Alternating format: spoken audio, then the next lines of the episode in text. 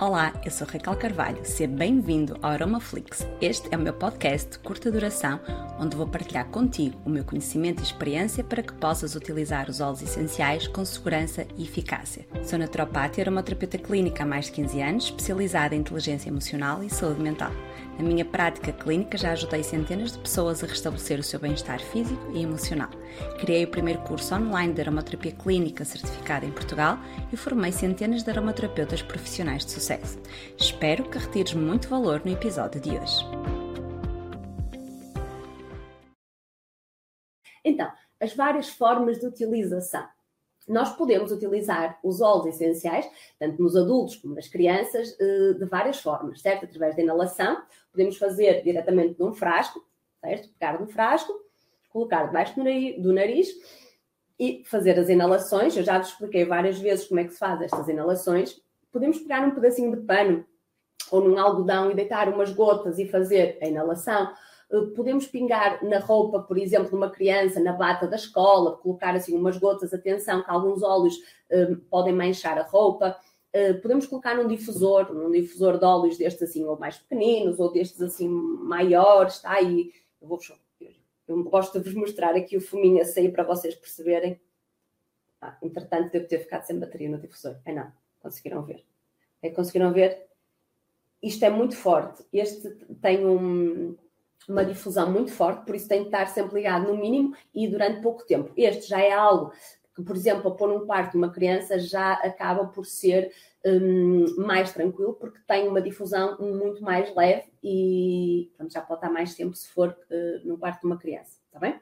Então, o difusor é uma boa forma de utilização nas crianças porque hum, não requer que é, elas estejam em contato direto com o óleo essencial, porque se colocamos, por exemplo, uma criança, dependendo da idade, com um frasco de óleo essencial na mão, uh, pode não correr bem, depende, não é? Se for uma criança pequenina, óbvio que não o vamos fazer. Uh, se for para um, colocar num pedaço de pano, nós, a criança pode sempre colocar lá as mãos e depois esfregar nos olhos. Então, no difusor é sempre uma forma fácil de nós o, os óleos essenciais com crianças de uma forma segura, sabendo sempre quais são os óleos que podemos aplicar e a duração também que vamos deixar no difusor.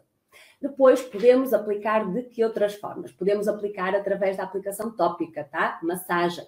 Para a aplicação tópica temos sempre de diluir previamente num óleo vegetal, como vos disse, um alegrinha de uva, um óleo de amêndoas doces, um, um, óleo de sésamo, sempre de primeira pressão a frio e biológico, ou então usar um, um creme, tá bem? Um creme assim que diga que é certificado biológico, tá? Vocês conseguem ver aqui, certificado biológico, não podemos misturar óleos essenciais com produtos uh, convencionais, tá? A maior parte dos produtos convencionais, como vocês sabem, estão recheados de compostos uh, químicos de síntese, muitos deles, como falamos atrás, neurotóxicos, cancerígenos uh, é? e, e alergénicos. Então, vamos usar sempre produtos biológicos para juntarmos os nossos óleos essenciais, tá bem? Por isso, nada de juntar óleos essenciais na vossa pasta de dentes, a não ser que a vossa pasta de dentes seja, hum, seja biológica, tá bem?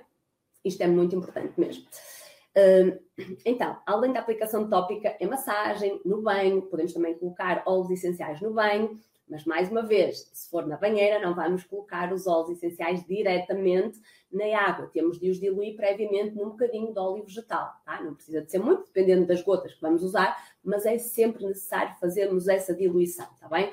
Um, Podemos também fazer uh, no creme, como vos disse, para fazer a massagem na criança. Então, estas várias formas de aplicação são mais do que suficientes para nós termos bons resultados com a aromaterapia nas crianças. Espero que tenhas retirado muito valor do episódio de hoje. Convido a seguir-me nas redes sociais, onde partilho diariamente conteúdo muito útil sobre aromaterapia e desenvolvimento pessoal. Se queres aprofundar o teu conhecimento, vai a raquelalquercarvalho.com, onde podes fazer o download do meu e-book gratuito Como utilizar corretamente os óleos essenciais e ainda conhecer os vários cursos que temos disponíveis para ti. Vai lá, dá o passo que o universo põe no chão. Continuação de um dia muito feliz.